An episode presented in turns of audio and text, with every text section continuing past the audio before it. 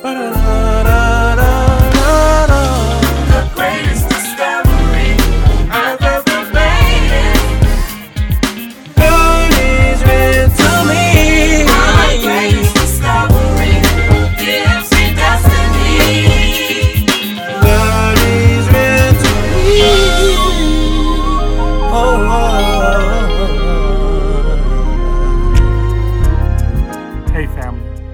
Today I want to talk to you about learn where to look. We're faced with so many problems and obstacles right now. I mean, everywhere you turn, you can find an issue. but you know what? We need to learn where to look. Do we look at the problems? Do we look at the conflicts that's taking place in our world today? No, we shouldn't focus on those things.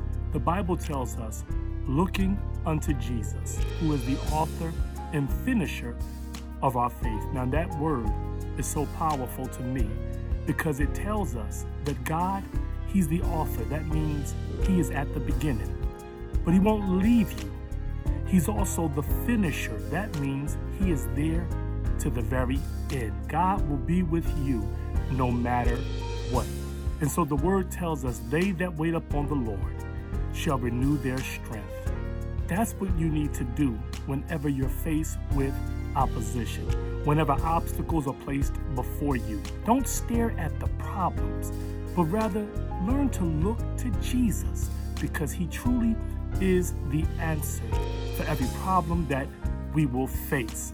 I had a friend of mine who went to Walmart to return a product that was defective. And when he got to the store, he went over and began to issue his complaints. He was telling them about how the product was not working properly.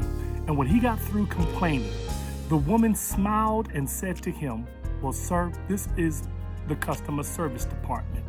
Whatever we can do to help you, that's our job. I learned something from that because he spent so much time complaining. And the woman told him, We're here for customer service. In essence, we're here to fix whatever the problem is that you're facing. And so it is with God. He says, Cast your cares upon me because truly He cares for you, my friend. Don't waste time in your prayers complaining to God because He's there for customer service. He wants to help you. The Bible tells us of an account where Elijah and his servant were facing opposition at every turn.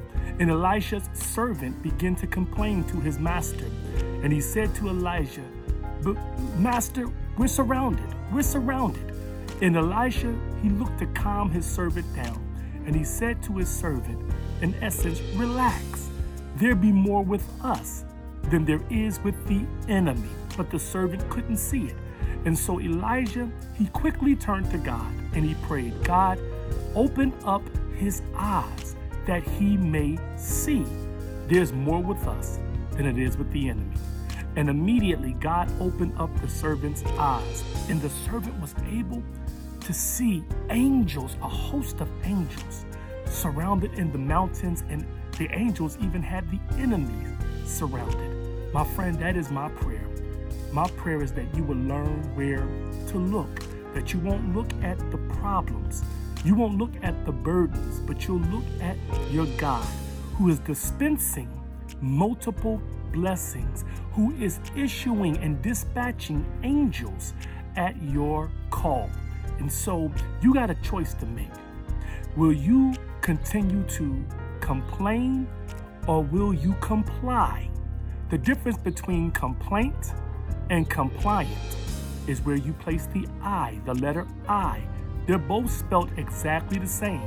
However, complaint has the I after the A, and compliant has the I before the A. And so the question becomes where are you going to place your I? Will you place it on God or will you place it on the issues and the problems? If you look at the problems, all you're left with are complaints.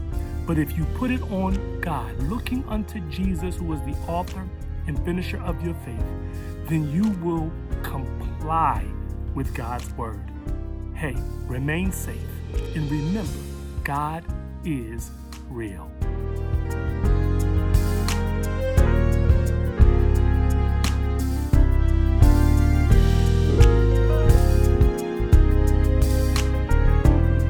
out of all the books.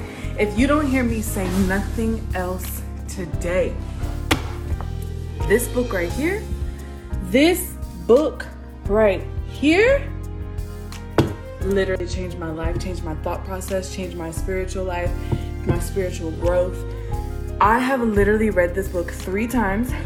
I have had four personal copies of this book and given them all away because it's that good. And when you have something that good like the gospel of Jesus Christ, you can't keep it to yourself. So I'm telling you, for your peace of mind, you guys know we all grew up learning this 23rd Psalm, but you ain't never heard it like this. I'm telling you, Elder Tyrone, for those of you who are choppers or who know Elder Tyrone, literally put his foot in this book. If you know him and you know the word that comes out of his mouth and you haven't read this book, shame on you. Let me help you today. Get it. You might be saying, Where, Tasha? Where can we get this book? I'm glad you asked. Click on the link. Click on the link right now and go get you a copy. I might be feeling generous today. If you want it, let me know. That's www.tyroneholcomb.net to get this book. 23, the psalm that calms the soul. We all know we got some souls that need calming.